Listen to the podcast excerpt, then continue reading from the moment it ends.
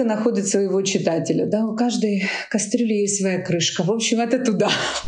Лидер — это тот, кто берет на себя ответственность. Все.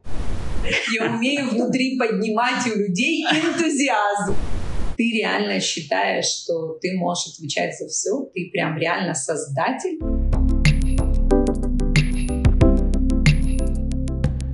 Настя, добрый день. Добрый день, Алекс. Как я рада тебя видеть и слышать. Мы давно с тобой не встречались. Очень давно, очень. Вот. За это время много чего произошло, но одно остается неизменным. Наши встречи. Наши встречи — это книга. Потому что книга, можно сказать, она вот, методология. Она связывает не только людей, но и вообще мысли, которые в наших головах рождаются, создаются и так далее. Первое, что она, я думаю, связывает, и что мне кажется очень важно тебе сказать, это благодарность от людей, которые слушают эти подкасты. И спасибо тебе еще раз за эту идею записывать подкасты по главам книги. Поэтому спасибо тебе огромное от всех людей, которые сказали мне спасибо. В основном это люди, которые, конечно, читают книгу. Наши с тобой диалоги очень помогают раскрывать этот текст. Поэтому еще раз тебе спасибо большое. Супер. Я очень рад. Реально, вот прямо вот у меня внутри все так вот энтузиазм поднимается, вдохновение. Вот я все, каждый раз я говорю, ты умеешь мотивировать человека. Я умею внутри поднимать у людей энтузиазм. Вот. Это 100%. И спасибо тебе также за то, что я вот эту книгу, я ее постоянно перечитываю. Нет, ты бы ее так, давай честно, вообще не прочитал. А там тебе приходится готовиться. Честно говоря, я бы ее прочитал. Но один раз. А так я ее приходится перечитывать и возвращаться и к принципам и ценностям. Я понимаю, что я после каждого подкаста вообще чего-то недопонял там. И потом возвращаюсь и снова читаю. И когда готовлюсь к следующему подкасту, я опять же все прочитываю. Опять изначально. Да. Я чувствую, что мне немножко тяжеловато идти дальше. Потому что я чувствую подъем. Прямо вот как у тебя нарисована вот эта штучка, да? Я прямо чувствую, что мы куда-то поднимаемся. Да. Становится тяжелее. Да. Тяжелее, и я думаю, что мои вопросы будут тоже тяжелее. Они будут немножко тупее, немножечко тяжеловеснее. Вот, поэтому ты будь готова, не так сильно раздражайся, ну, потому что это на самом деле тяжело. Все вопросы удивительные и прекрасные, особенно от тебя. Все, супер. Поехали. Давай. Значит, у нас сегодня тема нашего подкаста – это мост от ценностей и принципов к качеству жизни. И первый же вопрос, конечно же, связан, зачем мост вообще? Честно говоря, я вот, немного, конечно, методологий, да, сталкивался, но учился в университете, там, 2 высших образования, там, постоянно где-то учился. Я вот такого понятия, как мост, методология, честно говоря, не часто встречал, так скажем, не часто. Почему? Зачем мост? Почему не следующий шаг или просто какой-то там вот уже там следующая стадия, ступень там? Смотри, давай попробуем, как сказать, быстро и метафорически, но конкретно ответить на этот вопрос. Вся методология — это спираль. В ней есть 3 уровня.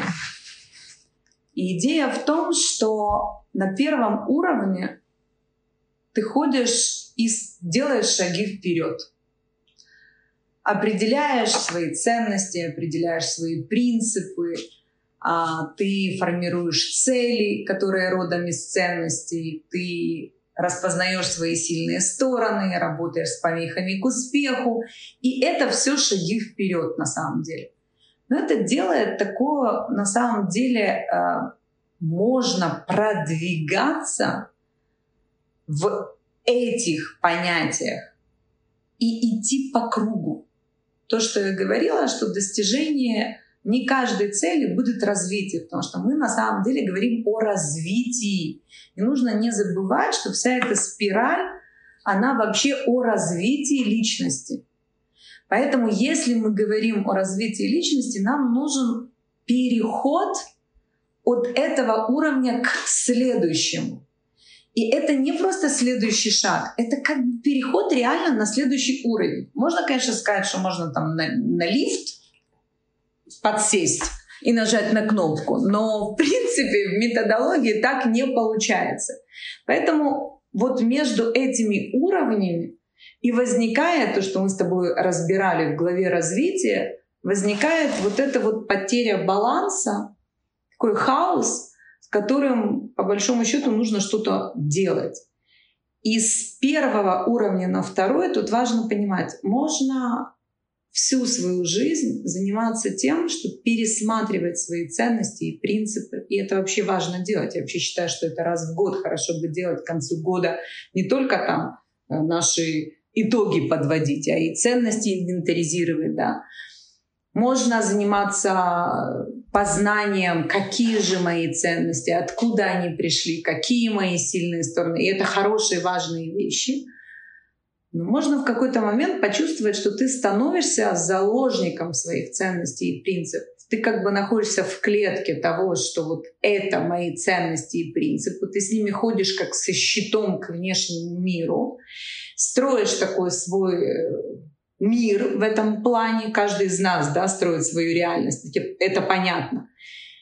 Но как начинать это реализовывать? Не просто показывать. То есть ты сначала осознаешь, да, потом ты начинаешь думать, как это демонстрировать, принимаешь насколько. Тут важный момент — это как ты это применяешь. Применяешь в своей жизни. То есть как ты начинаешь с этим жить. Как ты со своими ценностями и принципами, которые ты определил, строишь все сферы своей жизни. Как это проникает в твои действия. И этот мост, когда ты начинаешь действовать на основании вот этих выборов, которые основаны на основании твоих ценностей и принципов и так далее, и так далее. На самом деле вот здесь появляется вот этот мост от первой ступени ко второй, который помогает тебе преодолеть хаос и пустоту. Потому что на самом деле здесь потеря баланса. Одно дело, ты для себя определил эти ценности, ты понимаешь, возможно, как их позиционировать даже в каком-то узком кругу. Или кто-то говорит, достаточно, что я их знаю. А тут момент, когда ты начинаешь их реализовывать в своей жизни. Не раз в год, а начинаешь жить, реализовывая свои ценности и принципы. И тут появляется этот алгоритм. На самом деле вот этот мост, который состоит именно из алгоритма, он помогает тебе все, что ты на первом уровне осознал, начинать применять. Правильно я понимаю, что на первом уровне, на первой вот этой ступени лестницы ты вообще не применяешь и вообще не реализовываешь свои цели, ценности, принципы, сильные стороны? Я скажу так. Я думаю, что на первом уровне лестницы ты делаешь выборы и пробуешь. То есть это когда ты делаешь выборы и пробуешь именно со своими ценностями. То есть откуда они? То есть люди на самом деле, осознанно или нет, на основании чего-то делают выборы. Поэтому какие-то ценности у нас есть осознанные, какие-то неосознанные. И этот весь первый уровень, он связан с применением. Но с таким, знаешь, как сказать, ты строишь фундамент. А это так или нет? Вот если это так, то как дальше? Ага, это вот так. То есть это такие, знаешь, как бы там есть действие, без действия не получится. Но это такие пробы или уже такие более серьезные, да, действия в чем-то, что ты понимаешь, окей, это работает вот так, а вот тут это работает вот так. Да? И к концу, к завершению вот этого круга первого уровня ты уже четко понимаешь, окей, слушай, вот это мое, вот это не мое. Вот границы того, что я хочу и как буду позиционировать, они вот такие. Вот тут я уже имею опыт и понимаю, вот так делать не надо. А тут я понимаю, что если я не начну делать, то это никогда не будет представлено и не будет работать, и не будет давать результата в моей жизни. Понимаешь? То есть это вот такое завершение, что ты уже от таких пилотов, проб, даже, может быть, курсовой работы, да, переходишь к реальной жизни, где ты... Там ты тоже жил, однозначно. И это не связано на каком этапе с возрастом. Да? Кто-то меня спрашивал, можно ли эту лестницу разложить. Вот это вот там такой этап.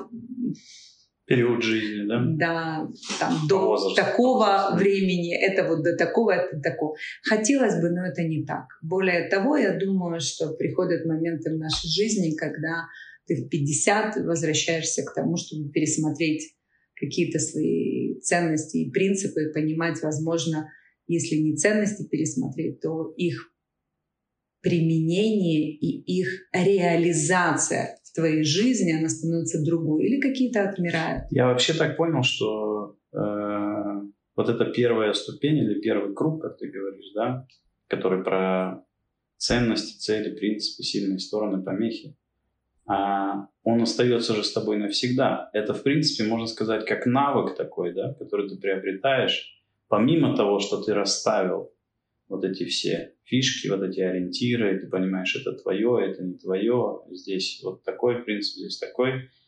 Ты приобретаешь навык, как вообще это можно достаточно быстро, эффективно для себя понять и разобраться. Даже если ты встретился в своей жизни с какими-то новыми, возможно, возможностями, да, но и ты там можешь тоже применить этот первый уровень, то есть он с тобой остается навсегда. Это не то, что что-то осталось там позади, типа я еду из Москвы там в Санкт-Петербург, и вот там я уже проезжаю какой-то город, да, значит, Москва позади, а это впереди. Абсолютно прав, ты абсолютно прав, именно так это и работает, да, то есть то, что я говорила, что это как работает в микроситуации, так и в макроситуации, и там на протяжении всей твоей жизни. То есть это те уровни спирали, которые складываются как бы одна в другую.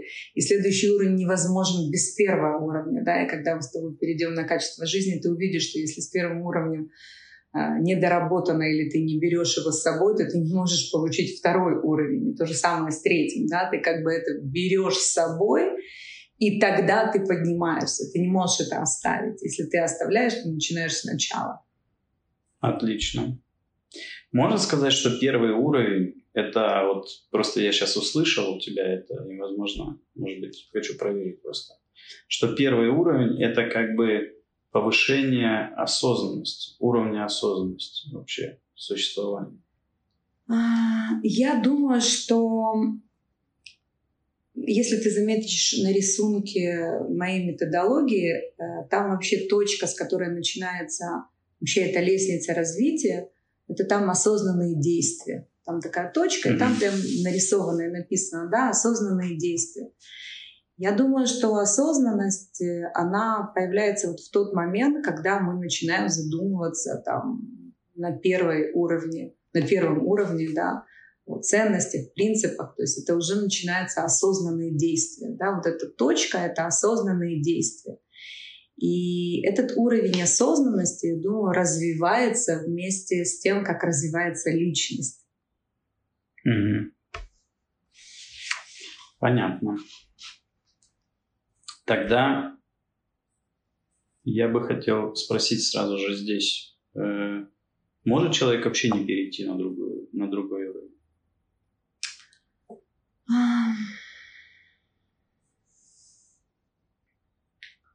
Знаешь, вот это такая категоричность. Может ли вообще? Может, если захочет, или если не захочет. Может. Я думаю, что... Есть люди, которые только на первом уровне живут, они вообще там мост не переходят. Смотри, я не хочу сейчас зайти в оценку того, что кто на каком уровне находится. Это методология, это подход. Я тебе больше скажу, никто со стороны не может сказать другому человеку, где он находится. Да? Только ты определяешь, где ты сейчас. И может быть, там, не знаю, твой первый уровень Он настолько по методологии, да, он настолько глубокий и важный, что я, находясь, по моему мнению, на третьем, вообще там даже несопоставимо с твоим первым. То есть это не про то, чтобы кто-то оценил, это не уровни в игре, да, где-то там первый уровень, второй, третий, это что-то другое. Поэтому вопрос в желании и в осознанной потребности развития человека. То есть я показываю, как мне кажется, такой путь, который, смотри, вот если ты вот этот первый уровень, да, вот здесь погулял, вот здесь изучил, вот здесь понимаешь, смотри, дальше вот можно вот так. Это немножечко напоминает, я даже писала в предисловии книги, что это как будто бы путеводитель.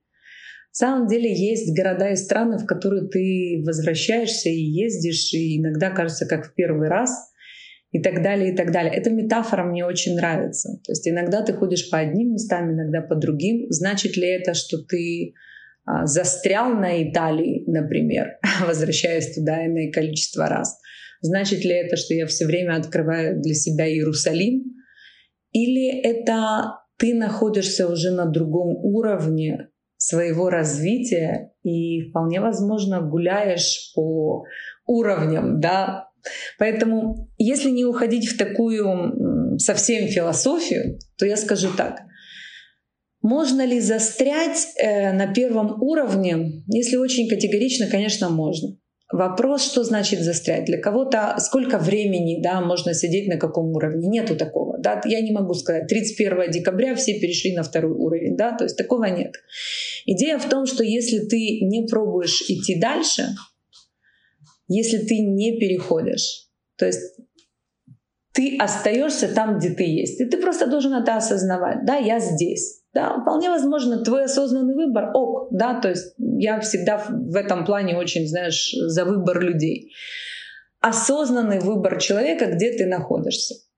И возможность того, что ты можешь развиваться дальше.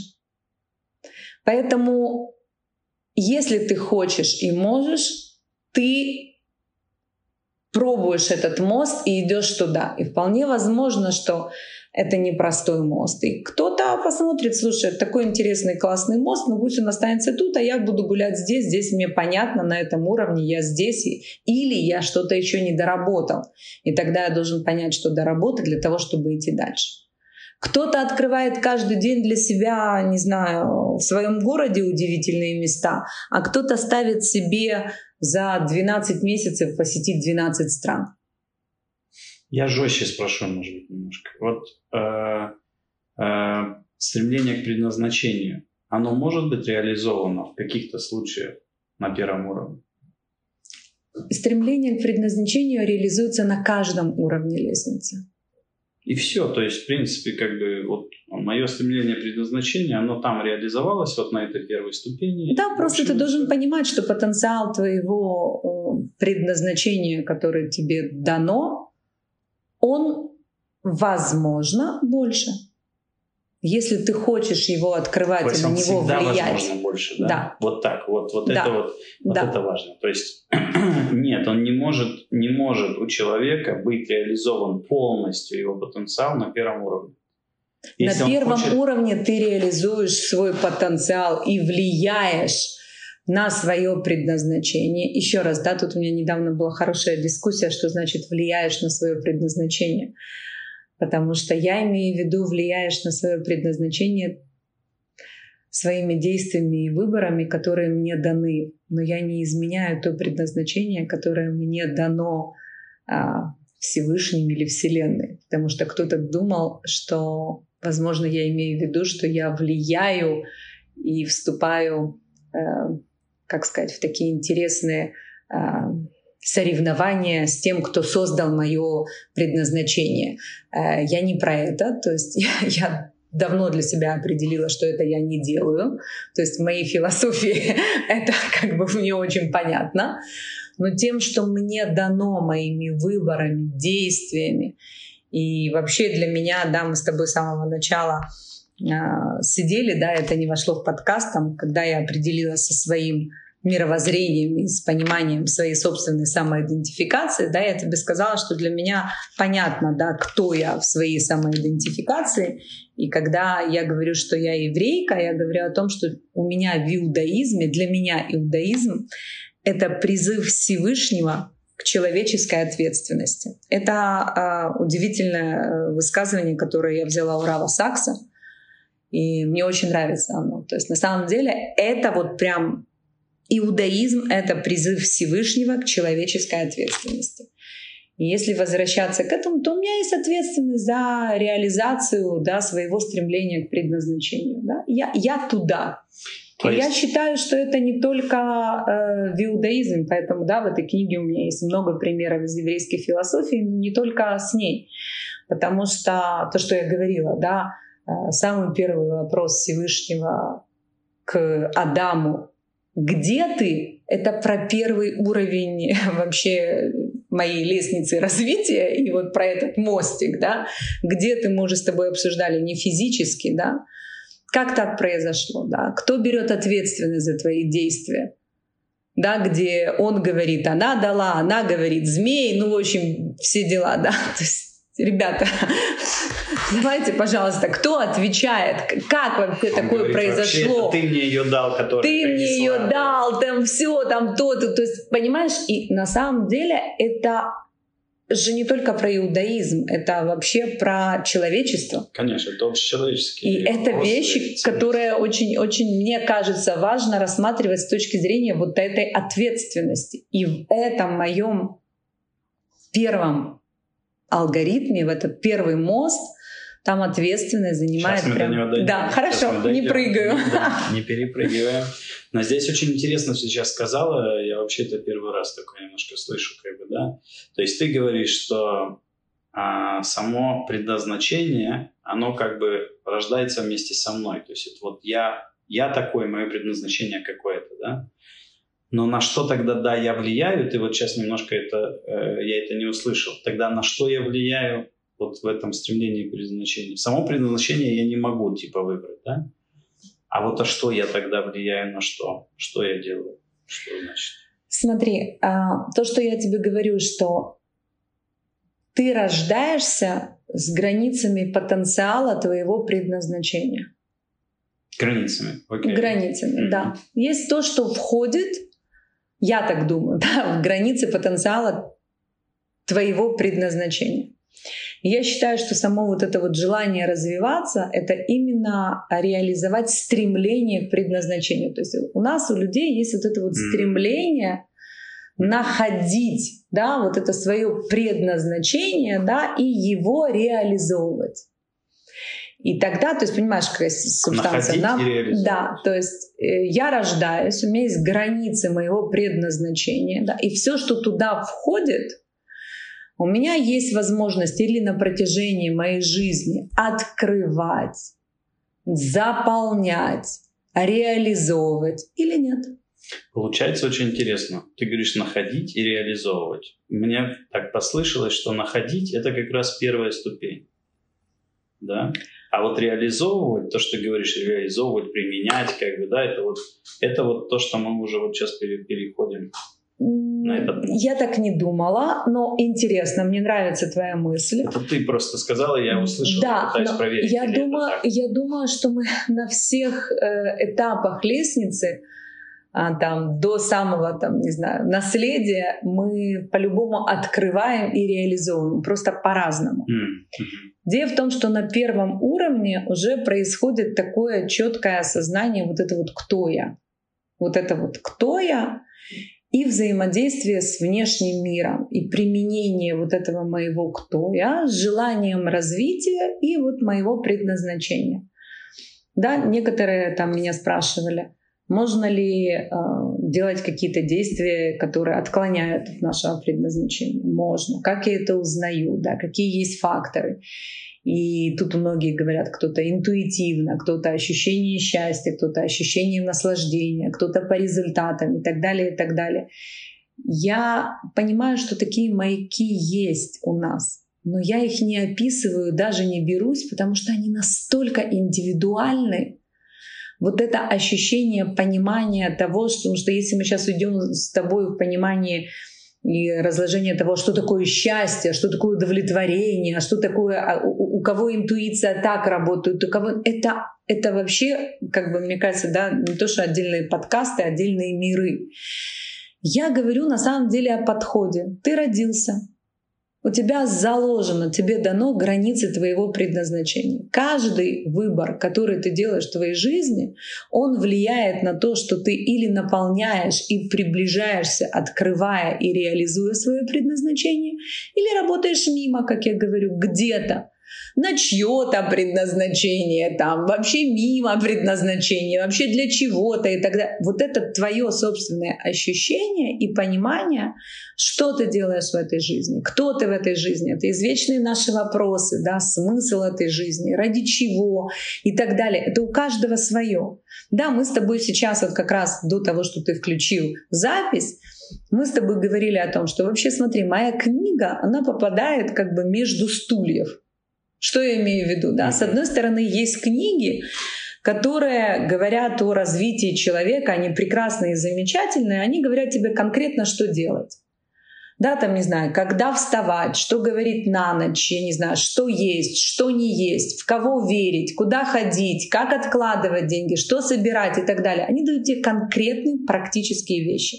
Прекрасные и замечательные книги — это один пласт. Да? Моя книга не про это. Есть другой пласт книг, которые описывают тебе, как думать, какие мысли могут происходить, как устроен мир, какие вообще мироздания, как устроено взаимоотношение вселенных, чувств, души, мыслей, позитивных, отрицательных, эмоций. Они о неком наполнении, можно говорить о философии, но это не совсем философия в таком понимании, да, такая теория, которая тоже очень важна, но непонятно вообще, как это делать. Моя книга тоже не об этом. Моя книга — это такая попытка на самом деле. Я верю в то, что нету для каждого человека одного и того же рецепта. Ну так не работает. Если бы он был, да, мы бы жили. То есть люди очень индивидуальны, и в этом вообще есть и все. Вся игра и прелесть этого мира. Поэтому я не верю в то, что есть какое-то практическое пособие, которое подходит ко всем. Я не верю в теории, в которой нету практики, и там, где нет конкретных действий, чтобы человек в этом мире, он реализуется через действия. Да? Если он ничего не делает и не берет ответственность за свои выборы и действия, то куда этот мир может прийти? Поэтому эта книга — попытка того, что мы говорим о том, как конкретно ты можешь находить ответы на свои вопросы. Кто ты, что? Но это делаешь ты. Это конкретная инструкция, но с вопросами, которые ты открываешь для себя, и ты строишь свою лестницу. В этом как бы вся идея. И я понимаю, что в какие-то моменты есть люди, которых это очень бесит, потому что тут нету правильных ответов. И вообще, когда я разговариваю с людьми, и вообще, когда я что-либо веду, у меня нету однозначного подхода. И с одной стороны, кого-то это может бесить. Так скажи уже, как правильно, какой правильный ответ, куда идти? Я не могу и не имею права другому человеку сказать, как правильно и куда идти. Это твои выборы, это твоя ответственность. Влияю ли я на выборы людей? Конечно, влияю. А мы не можем жить в этом мире и не влиять. У нас, кстати, будет с Ханой подкаст. Мы будем записывать о влиянии вообще, да. Отдельная тема. Но если возвращаться к книге, то это попытка дать конкретные практические указания. Такое, да, тут у нас есть теория и практика в каждой главе, по которой, если ты делаешь, ты строишь свою лестницу, ты отвечаешь на твои вопросы. Да, интересно, пока ты вот это говорила, это на самом деле очень важный момент для понимания вообще, какую книгу мы держим в руках, что мы читаем и как к ней относиться, как бы, да. Действительно, вот есть книги, которые, тексты, да, которые отвечают тебе на вопрос «как?». Это вот первый тип, да, который ты сказала. Есть, которые отвечают больше на вопрос «что?». да, чем мы занимаемся, что это такое, как это, что оно устроено, как оно разбито на части, как это вот мы сейчас проанализируем, вот такое мышление, вот здесь такое мышление, вот так надо это все применять, так или так и так далее. Да, она больше про что это книги, эти книги, да, и меньше про как. Понятно, что там и в той, которая как, там есть про что, и в той, которая есть что, но больше, так скажем, процентов, больше 50 в одних одного, в другой другого. А в этой книге действительно есть и что, и как, и еще самое важное, почему. Почему, какие смыслы мы в это вкладываем и так далее, потому что вот эти вопросы зачем, почему, как и что, чтобы это было объединено в одном, так скажем, флаконе, это редкость. Это редкость. Но без этой цельности, наверное, мы не получим действительно вот, тот продукт, который мы хотим получить на выходе. Да? То есть мы не получим действительно такую вот полноценную какую-то жизнь. Мы не учтем всех факторов, и мы не простроим, действительно не придем к предназначению, потому что мы должны на все эти вопросы ответить. Смотри, это мой подход, еще раз, да, опять-таки, это мое субъективное мнение, и вначале я даже пишу, что у меня есть как бы какие-то позиции, с которыми, если читатель согласен, то дальше он идет, и ему это, ну, может зайти. Да, скажу так. Но если изначально вот с такими вот вещами человек не согласен, как, например, да, если человек не принимает концепцию того, что у каждого человека вообще есть свое предназначение, то в принципе дальше эта методология просто не зайдет. Не зайдет, потому что она, ну, не о том, что человек вообще воспринимает и считает, что это его. И это тоже нормально, я считаю. Да? Это, как я говорю, каждая книга находит своего читателя, да, у каждой кастрюли есть своя крышка. В общем, это туда. Все понятно. Скажи, пожалуйста, можно ли этот мост теперь уже обозначить этот алгоритм? Может быть, сейчас вот обозначить, а потом я дальше задам вопросы, которые хотел уже к мосту задать. Смотри, сам мост на самом деле достаточно просто и хорошо описан, и я о нем очень часто, очень много, да, рассказываю. Говорю, что мы не рождаемся с этим мостом. Это один из моментов, как нас воспитывали, как мы воспитываем детей. Это действие, результат, ответственность. И ответственность за свои действия именно. То, что нам необходимо вообще развивать вот такую связку, что у каждого действия или бездействия есть результат. И за этот результат мы несем ответственность.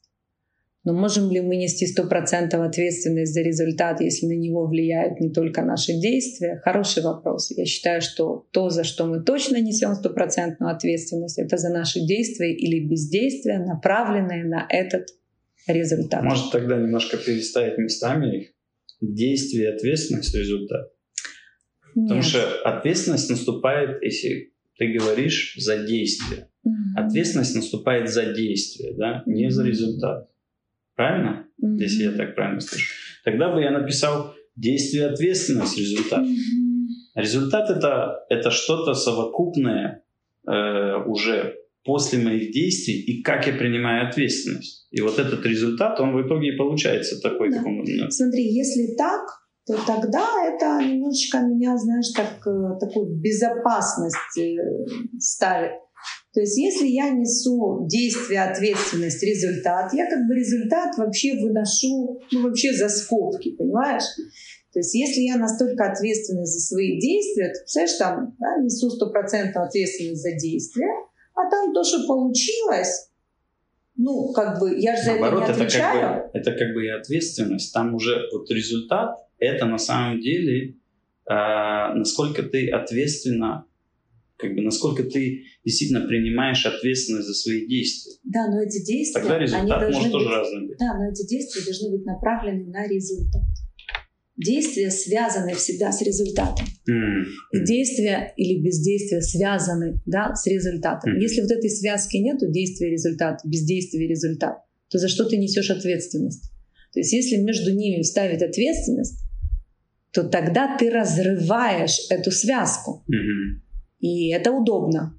Удобно, но... Да, то есть смотри, давай посмотрим, как, например, расшифровывается, что такое ответственность. Вот. Да? Давай это вообще, да. Это вишенка на торте. Да, ну смотри, вот сейчас быстро... подкаст можем просто про ответственность. Да, но мы с тобой сейчас это очень быстро разберем. Давай. Смотри, что такое ответственность, да? Во-первых, это личностная характеристика.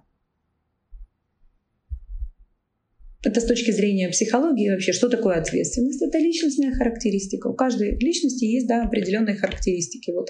Есть личности, у которой эта личностная характеристика человека, она развита больше. Сейчас, секунду. Сначала давай, подожди. Что это такое, да? Я понял, в какой личностная характеристика. Сейчас, подожди. Теперь смотри, что она описывает. Сейчас тебе станет все понятно. Первое — это способность анализировать ситуацию. Второе — это анализировать последствия своих действий или бездействия. Третье — это делать выбор своих поступков и готовность принять последствия этого выбора. То есть на самом деле ответственность — это первое, что ты должен делать, это уметь анализировать ситуацию. Если ты не умеешь анализировать ситуацию, не можешь анализировать ситуацию, с ответственностью будут проблемки. После анализа ситуации что ты делаешь? Это анализируешь последствия своих действий или бездействий. Есть ситуация. Если я в этой ситуации поступаю так, то что может быть? Понимаешь, я прогнозирую. Умение прогнозировать, к чему приведут мои действия или бездействия. А дальше я выбираю, что делать. И в момент, когда я выбираю, что делать, я готова принять последствия за свои действия. Что значит? То есть если я говорю, где же на втором этапе проанализировала, что если я делаю это, получится это. Да. В этот момент, когда я выбираю это, с тем прогнозом, что я думаю, что получится это, я говорю, окей, я готова с этим результатом быть. Я его принимаю. Это я сделала. То есть есть причинно-следственные связи, которые я могу спрогнозировать. И я принимаю готовность принять последствия. Что такое взять ответственность? Это я готова принять последствия моего выбора. Анализирую ситуацию, прогнозирую, что делать. Прогнозирую не только, что делать, а к чему это может привести. Выбираю, что делать, с готовностью принять последствия. Я готова принять последствия. Что? Ну, а если я спрогнозировал что-то, а оно не произошло, а произошло другое, чего я не спрогнозировал, я за то, что произошло, тоже должен взять ответственность? Или я беру ответственность только за то, что произойдет? Ты берешь ответственность за то, что ты не спрогнозировал еще что-то. Это значит, у тебя нет опыта, теперь он есть. Или ты не мог это учесть. Ты берешь ответственность за те прогнозы и выборы, которые ты сделал. То есть ты сознательно на это не смотрел. Мог ты это увидеть или не мог? Сейчас это есть в твоем арсенале и в опыте для будущего анализа? Раньше не было, теперь есть. Теперь есть, окей. Хорошо, все, ты взял ответственность за свой выбор, что тогда у тебя в арсенале этого не было, сейчас есть, окей? Но в тот момент, когда ты выбираешь, в этот момент ты принимаешь, что последствия твоего выбора на тебе. Знаешь, это очень интересный момент. Я тебе сейчас кое-что дам пример. Ты мне можешь сейчас сказать, как это связано, но я сейчас объясню. Я могу сейчас ошибиться, но мне кажется, что ее звали, я даже как-то вспоминала, это синдром Дженовеза. Дженовеза. Как ее правильно звали, эту женщину? В общем, в 1964 году, в 60-е годы тогда в Америке это было к сожалению, распространено. А на одну женщину напал убийца, вор с ножом. Нанес ей 2 ножевых ранения. Она кричала очень. Вокруг зажглось очень много окон, и очень много людей свидетелями были этого. Они, в принципе, это слышали. Там кто-то один, по-моему, кто-то крикнул. Этот убийца убежал, потом вернулся, накричал, он нанес ей еще 4 ножевых ранений. Никто не вызвал полицию. В общем, она по пути в больницу умерла. На самом деле было потом 2 психолога, которые изучали, и на самом деле сейчас до сих пор существует такой эффект свидетеля, да, такое когнитивное искажение. Наверняка ты об этом слышал. Его еще часто называют синдром Дженовезы, так звали женщину. Идея в том, что когда один свидетель чего-то, то около 80%, 85% даже, что этот человек отреагирует и что-то сделает. Чем больше свидетелей, чем больше людей рядом, тем меньше вероятность того, что кто-то отреагирует на что-то. И проверялось, и говорят, что в основном, что это может быть, потому что думают, что если рядом есть еще кто-то, то он это сделает. Может быть, есть кто-то более профессиональный, или если все это видят и никто ничего не делает, то, может, это нормально или так далее. Мне очень нравится в обсуждении этого дальше, это такое, знаешь, понятие, как диффузия ответственности или распыление ответственности. Угу. Это в какой-то момент на самом деле...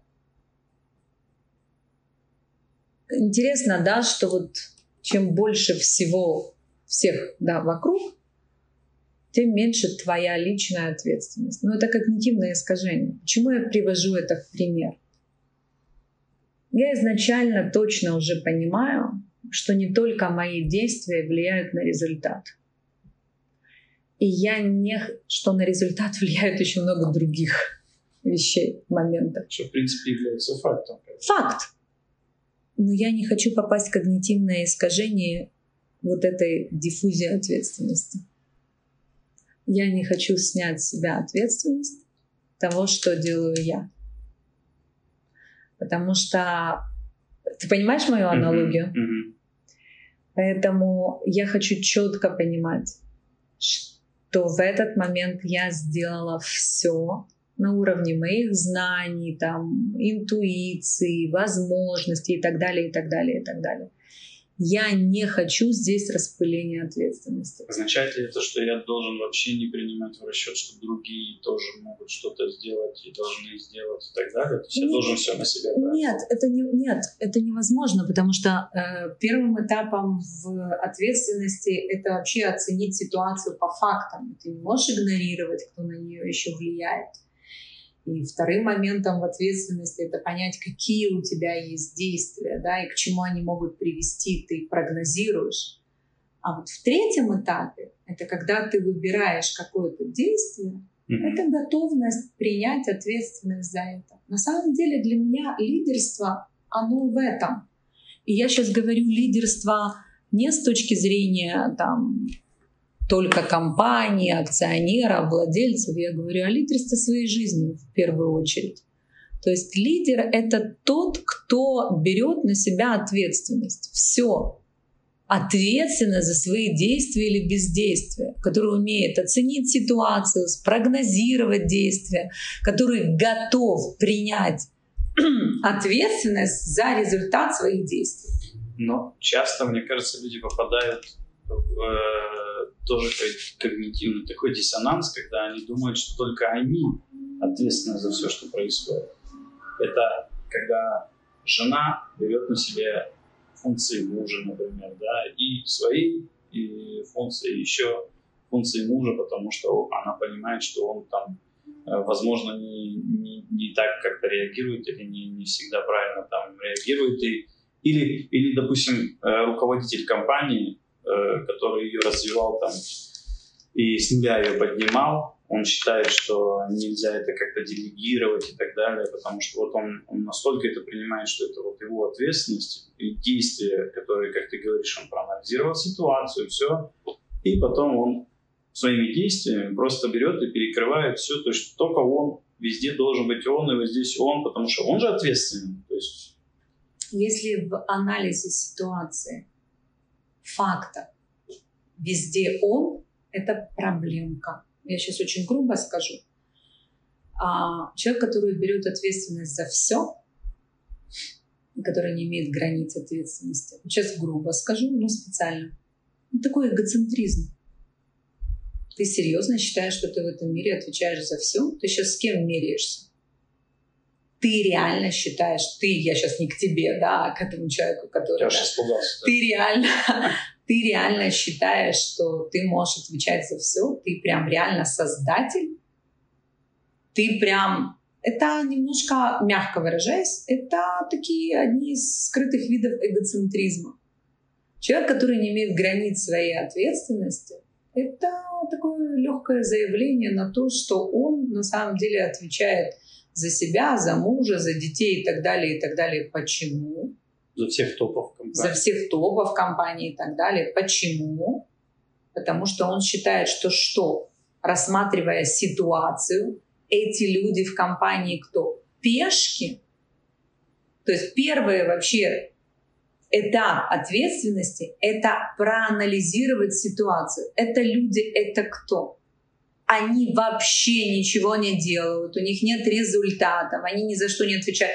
То есть уже на первом этапе анализа ты этих людей вычеркиваешь. Интересно, то есть я должен понять и задать вопрос не только «кто я?», ну и кто вокруг меня, получается, да? Конечно. И кто я, и где я, и кто вокруг меня тоже, да? И на эти вопросы тоже стараться честно отвечать, и ответственность за то, чтобы правильно ответить на этот вопрос, тоже на мне, получается, да? То есть не надо брать ответственность за этих людей, да, и за все на свете, но надо взять ответственность на то, как ты видишь то, что вокруг тебя, и кто вокруг тебя. Ответственность – это анализ, прогноз, выбор и готовность принять результат. У некоторых людей с ответственностью есть проблема на первом уровне с анализом. У некоторых ситуация. Есть они не видят ситуации, да. Просто не понимают, в какой ситуации факты находится. Не видят фактами, у них предположение. То есть ответственность не может быть без анализа. Второе – это ты начинаешь прогнозировать действия. Если у тебя вообще одно действие, и ты причинно-следственные связи у тебя плохо вообще развиты, что если ты суешь два пальца в розетку, тебя бьет током. У тебя разорвано это, да, прогноз такой. Суну два пальца в розетку, подожду, что произойдет, да, то есть ты не знаешь, что влияет на этот результат. Да, то есть есть какие-то вещи, где ты прогнозируешь. Ну, пару раз ты ошибся, как бы, да, то есть делегировал кому-то что-то, он не справился. Ты принял решение. Лучше всего то, что делаешь, делай сам. Чтобы сделать что-то хорошо, делай сам. Прекрасно. Это опять-таки, смотри, мы возвращаемся, это же наши принципы, да, ценности. То есть делай сам. Ну, ты вывел такой себе принцип, да. Да. Я сразу у таких топов спрашиваю, что если у тебя на работе люди, с которыми ты работаешь по принципу, ты им даешь, они не делают, делай сам. Зачем эти люди? Они зачем? Чтобы подтверждали твой принцип, что тебе нужно делать самому? Что ты сделал, они чтобы умеют работать, но их надо контролировать. Чудесно. Что значит контролировать?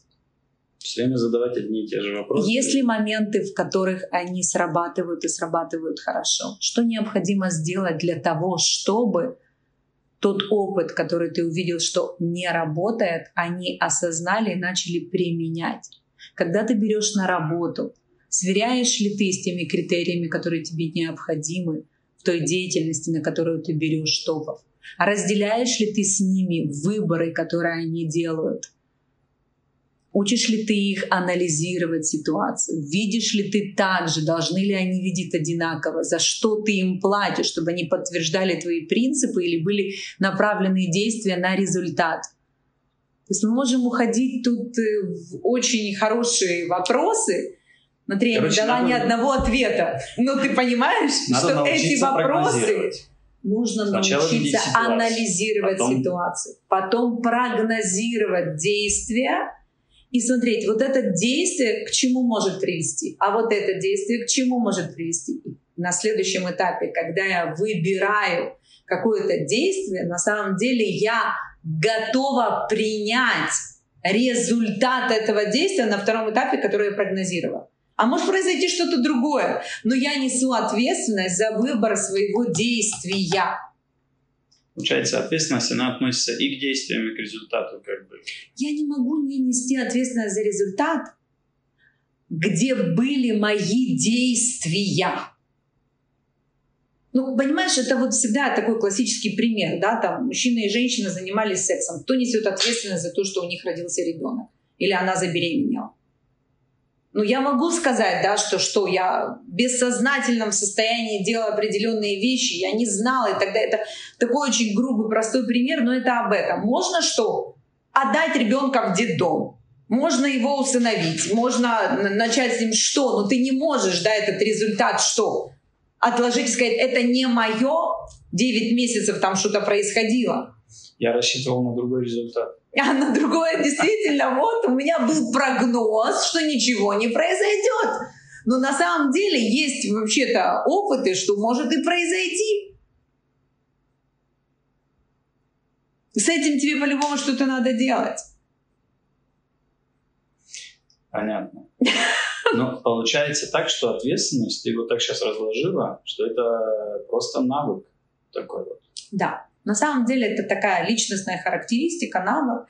Ответственность людей, смотри, всему можно научиться. Конечно, мы не рождаемся с этим. И это хорошо бы научаться воспитывать в себе, воспитывать в детях, передавать вообще, да. То есть это такая личностная характеристика, у кого-то она развита больше, у кого-то меньше. И вопрос... в том, что если она развита больше, это не значит, что я несу ответственность за себя, и за того парня, и за всех, кто живет в этой стране. Я считаю, что личностная характеристика ответственности — это хорошее умение выставлять границы своей ответственности. За что я точно понимаю, а где границы моей ответственности? Что я могла сделать? Вот тут граница моей ответственности. Я сделала все, это граница моей ответственности. Это очень штука индивидуальная получается, Маша, как бы вот как ты сказала, можно здесь взять на себя больше ответственности, чем на самом деле требует ситуация. Можно взять намного меньше ответственности и все время говорить, что вот тот виноват, этот, Вася, Петя, это вообще правительство виновато. Абсолютно право. Смотри, тут вообще с ответственностью такая штука. Знаешь, вот, например, есть очень известный автор, детский психолог, который написал множество очень интересных, качественных книг, на мой взгляд, о детской психологии, а ее дети воспитывались в доме-интернате.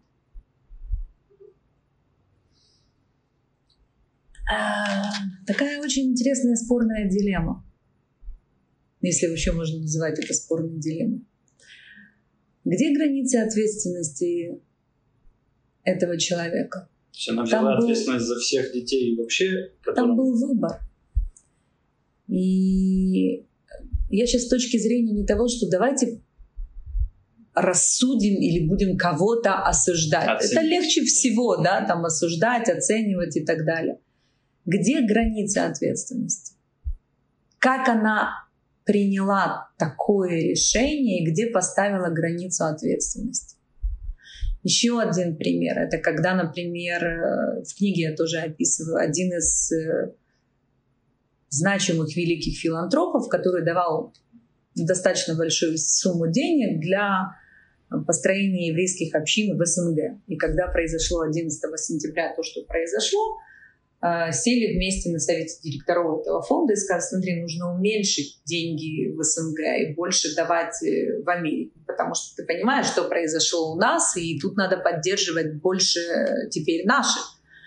Он говорит, да, но я делаю вывод другой, что нужно увеличить взносы и давать больше теперь и сюда, но не уменьшать там, потому что границы моей ответственности, ему сказали, надо сначала думать о своих. Он говорит, где границы своих ставит каждый для себя сам. Для меня границы своих уже там, где я вкладывал деньги, поддерживал и так далее, потому что там мои предки из-за моей идеологии и так далее. Мои границы своих, кто свой, они другие. за что мы и за кого мы несем ответственность, и какие выборы и действия мы делаем, это наши ответы. Это наш выбор, и мы за это несем ответственность. Получается, мы несем ответственность за ответственность, да, за границы своей. Если я решила, что я отвечаю за действие или бездействие своего мужа, то у этого есть свои последствия. Я лишаю его ответственности, хотя она на нем остается, мнимость. Но я не могу лишить его ответственности, не лишая его выбора действий. В моей голове я лишаю его свободы выбора. Даже если я это не признаю осознанно, но это все равно так происходит. И тогда он становится для меня рабом, потому что он не может нести ответственность. То есть на самом деле ответственность связана со свободой выбора. Когда я чью-то ответственность перекладываю на себя, я в своей голове лишаю человека свободы выбора. Самое главное, чтобы это было осознанное решение. Может быть... Конечно, все мы это с тобой говорим про прокачку, да, вот этой вот осознанности. Ответственность вообще может быть только осознанной. Вот неосознанно нести ответственность можно, но недолго. И мы знаем примеры государств, каких-то еще групп людей и так далее. Это очень такое, знаешь, вложение. Это тяжело поддерживать такую неосознанную ответственность. Получается, очень важно определить границы своей ответственности. Смотри, если я хочу, чтобы люди не несли ответственность, я лишаю их свободы выбора. И тогда за это несет ответственность кто-то другой. Правильно? То есть и тогда мои выборы определяет кто-то другой. И как мне действовать, определяет кто-то другой. И если виноват, то кто-то другой. Если хороший, кто-то другой. Вопрос, где я в этой ситуации? Я осознанно принимаю или неосознанно принимаю?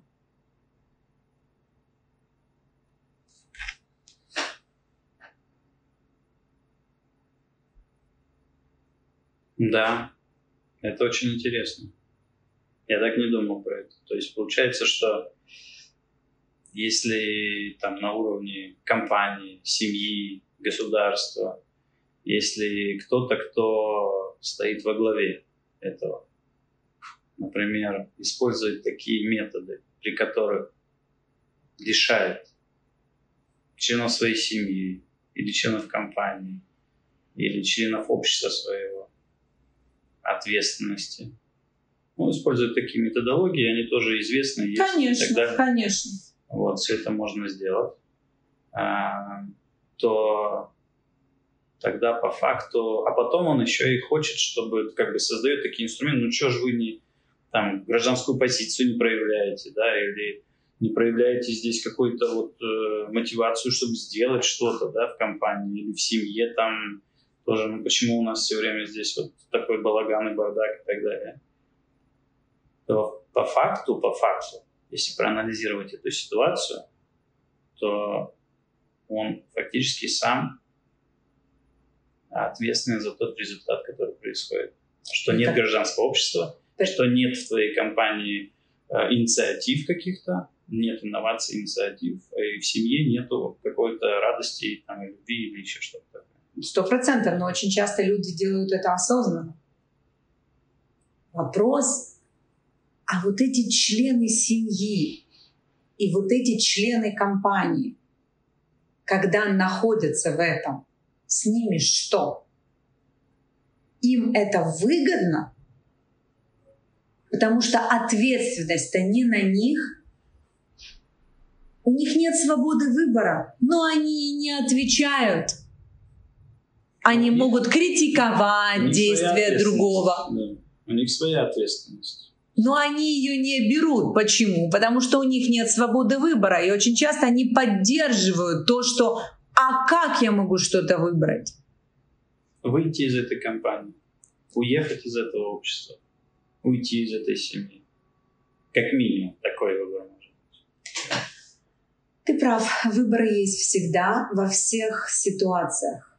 Вопрос, насколько мы осознанно попадаем в такие вещи. Я считаю, что один из самых важных моментов — это определение своих ценностей, на основании которых ты делаешь выбор. Почему ты хочешь уйти из этой компании? Потому что это не соответствует твоим ценностям, ты не можешь там развиваться как человек, так иначе и так далее, и так далее. И когда людям навязывают общепринятые ценности, не давая возможность индивидуально формировать свои, это первый понятный принцип, по которому формируется тоталитарное общество, секты и так далее. Это мой субъективный взгляд. А если говорить про бизнес, например, или про семью, это всегда более успешная будет компания или семья более успешная, в которой как бы члены семьи осознанно относятся к своей ответственности, у которых больше свободы выбора, и где нет вот этих тоталитарных, так скажем, методологий. Это всегда будет более успешная компания, послушай, успешная семья. Ну тут, понимаешь, не знаю, это все равно, что мы сейчас с тобой будем говорить про семью и про бизнес, да, например. По любви или по контракту прописанному, или по любви и по контракту, да, там, в семье. Слушай, если хорошо прописан контракт, в котором все понимают, за что, как и почему.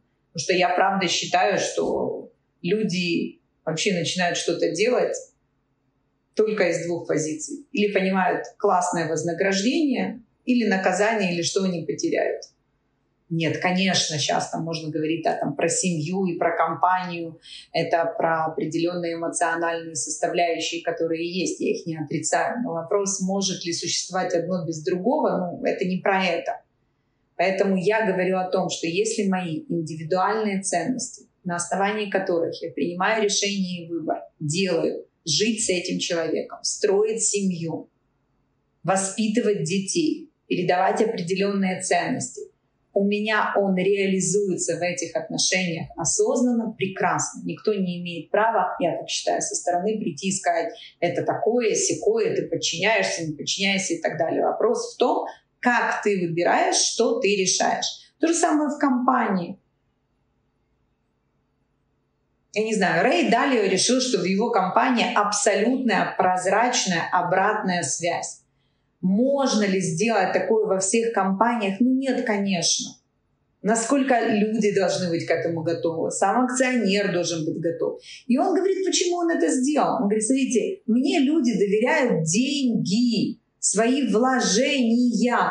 И я таким образом делаю максимально все, что зависит от меня, для того, чтобы максимально эффективно вкладывать деньги и уменьшить риски. Поэтому, вот смотрите, в моей компании абсолютная обратная связь. Что он делает? Он разделяет ответственность. Вот, вы все в этом принимаете решение. Теперь не только доверяю Рэю Далио, а его компания по принципу построена таким образом, что вот сколько их там человек, да, больше 5000, вот они там 2000, 5000, вот они вот так. А другой, например, говорит, мне доверяют вложения люди, поэтому у меня все должно быть очень четко. Мне вообще не важно, кто что там думает, потому что я отвечаю перед этими конкретными людьми, и у меня должна быть четкая иерархическая система. Меня не интересуют ваши обратные связи, мне интересно, чтобы вы выполняли свою работу вот от и до. И вот эта вся система, у меня и регламент, и все прописано. И когда я сотрудник такой компании, я захожу и четко понимаю, что здесь вот так. Да. Я должна делать то-то, то-то, то-то. Если я вкладываю деньги в эту компанию, то я доверяю этой системе. То есть у каждого своя ответственность. Человек строит компанию, потому что он считает, что он ответственный, и поэтому так. Когда я сотрудник, я захожу и должна выяснить, проанализировать для себя, где я работаю, как я работаю, что я должна выполнять, моя ответственность. Да? Если я вкладываю деньги, да. А кто-то другой вкладывает, потому что там искусственный интеллект принимает решение. То есть нету плохого и хорошего, да, в этом плане. То есть здесь самое главное самому осознавать свою ответственность. Однозначно. Анализировать, уметь анализировать ситуацию, уметь делать прогноз и дальше строить свои действия на основании этого прогноза и отвечать потом за эти действия, нести ответственность за эти действия, которые ты принял. Да. И потом корректировка идет и так далее. Да. Хорошо. Вопрос такой. Это спасибо большое. Здесь получилось уже немножечко, мне больше понятно, что такое ответственность, что это такая личностная характеристика. А я бы даже больше сказал навык, что это не просто характеристика, а этому можно научиться. Это уже хорошо. 100%. Да. И этим надо обязательно заниматься, потому что это мост. Этот алгоритм, это мост. Да, и мне кажется, что, знаешь, прямо в определении ответственности прям понятно, как это развивать. Тебе нужно развивать умение анализировать ситуацию. Тебе нужно развивать прогнозирование действий, к чему это может привести, причинно-следственные связи изучать, вообще прогноз действия или бездействия, к чему это может приводить, с учетом всех фактов, анализа того, что есть в этой ситуации. И при выборе действия быть готовым принимать результат. То есть очень понятно. Вопрос такой. В твоей книге написано, что между ступенями, если я правильно понимаю, наступает хаос. И это нормально. Это значит, что человек или компания, или система живая, она развивается. И не бывает развития без хаоса. Если хаоса нет, это верный признак того, что человек ходит по спирали, или не по спирали, а по кругу этой ступени какой-то. Да? С другой стороны, я вижу, что здесь очень четкий алгоритм. Здесь вообще нет никакого хаоса. Действие, результат, ответственность. Как это соединяется? Вот на этом мосту и должен произойти хаос какой-то, да, вот между этими ступенями. А с другой стороны, здесь такой четкий, понятный алгоритм. Как это вот? Вот именно в эти моменты, знаешь, как сказать, это так просто говорить, это так сложно делать, потому что вроде ты определился со своими ценностями, вроде ты уже вывел свои принципы, начинаешь их позиционировать. И все, и вот тебе жизнь дает множество ситуаций, на основании которых вот ты должен нести ответственность за свои действия и выборы. И тут начинаются все твои вопросы, которые ты задавал мне вначале. А если я не знал и не учел? А где граница моей ответственности, я это или подчиненная? Я и мои дети, да, насколько принципы и ценности на бумаге и в действии с разными людьми, в разных ситуациях. Это очень непростые решения. И в какой-то момент очень хочется, как будто ты не знаешь этот алгоритм. То есть я вывел ценности и принципы. Я хороший. Смотри, вот мои ценности, да, вот мои принципы. Ко мне пристали, вот оно, все, да, есть. Вот. А как оно происходит в жизни? Слушай, жизнь тяжелая штука. В ней вообще столько всего и так далее. И тут тебе бах, такой простой алгоритм. Слушай, действие, результат, ответственность за свои действия, вперед.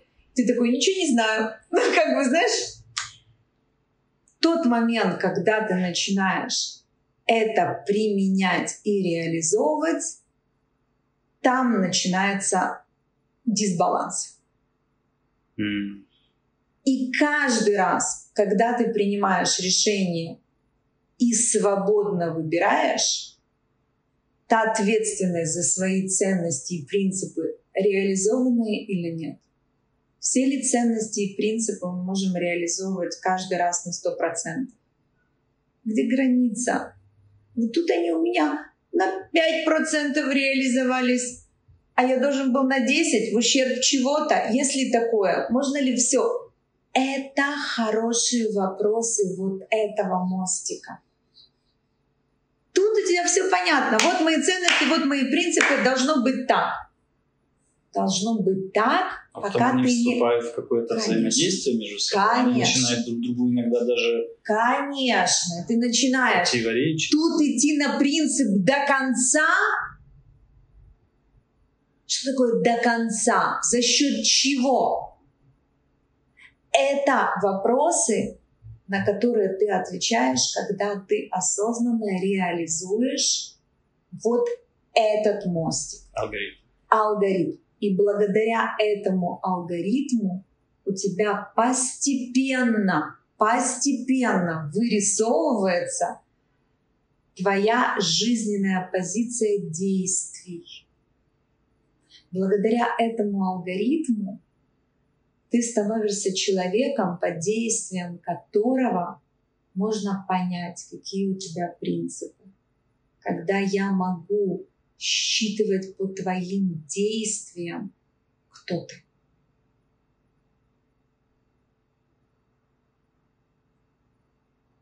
Не только по написанным ценностям и принципам, которые, может, я когда-то увижу или не увижу никогда. Это идет совмещение того, что ты хочешь, и того, что ты делаешь. И это не так, и это, знаешь, да. Mm-hmm. То есть хаос наступает как раз вот в этой точке, где ты совмещаешь теперь то, что ты проработал, разработал эти ценности, цели, принципы, сильные стороны, помехи и так далее. Ты совмещаешь с жизнью, реальностью, каждый и она день начинает тебя здесь испытывать и начинает здесь показывать тебе, что можно вот так, проверять твои границы, твои ответственности. Однозначно. Ты должен постоянно отстаивать, выстраивать, 100%. Перерабатывать и так далее. То есть это очень сложно. То есть получается, что на этом мосту есть такой туман какой-то очень тяжелый такой, ты в нем едешь, и вот этот алгоритм, он как бы такие огоньки, которые периодически мигают, да? Там достаточно тумана и хаоса для того, чтобы хоть алгоритм простой и понятный. Вопрос — делай осознанных действий. Понятно. То есть, несмотря на такой понятный алгоритм, четкий вообще, который мы сейчас немножечко разобрали, да, и препарировали его, и поняли, что такое большая ответственность.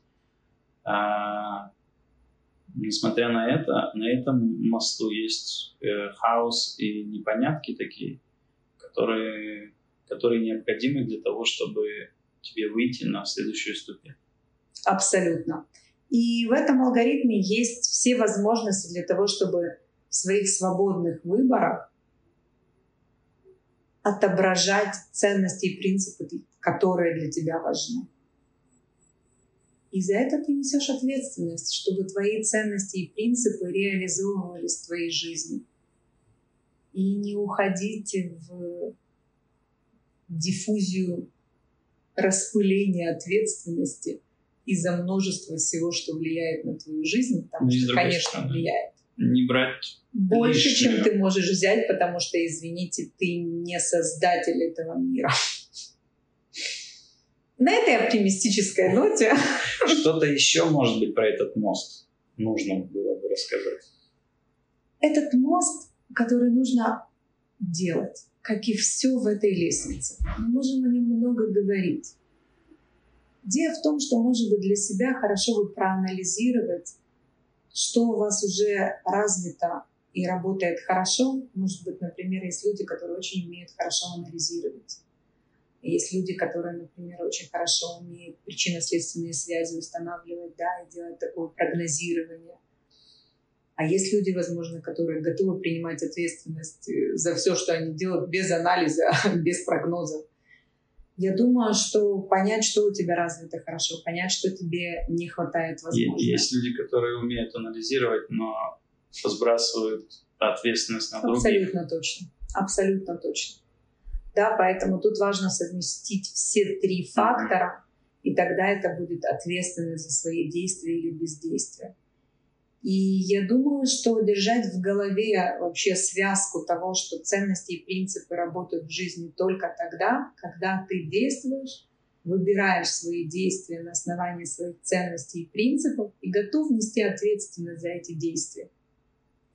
Мне кажется, вот эта вот ответственность для меня сейчас, она явилась такой, вот я думал раньше, вот эта ценность, фига себе, там, принципы, там, цели, вот это вот все, да, сильные стороны, помехи, вот это все, это бы понять, объединить и так далее. А сейчас я понимаю, что даже если это все есть, то вот эта вот ответственность, когда она настолько объединяет это все, и настолько это надо все вот уметь выстроить, как бы правильно, да, настроить, и будет звучание вот этого инструмента тогда очень такое индивидуальное, красивое и так далее, для того, чтобы перейти на следующую ступень. И это большая задача, на самом деле, да, для каждого человека. Несси, спасибо тебе большое. Как всегда, прояснились, стали ясными моменты, которые даже я не понимал, что они вообще есть. А там всего мостик, по-моему, 3 странички. Всего 3 странички мостик. А настолько он наполнен и настолько там много всего, что я чувствую, что мы даже половину не проговорили. Но я думаю, что на этом достаточно. Спасибо. Да. Все остальные вопросы уже будут на следующей ступени. У меня там есть, но я понял, что это для следующей ступени. Спасибо большое. Спасибо большое, Алекс. Спасибо. Всем всего хорошего.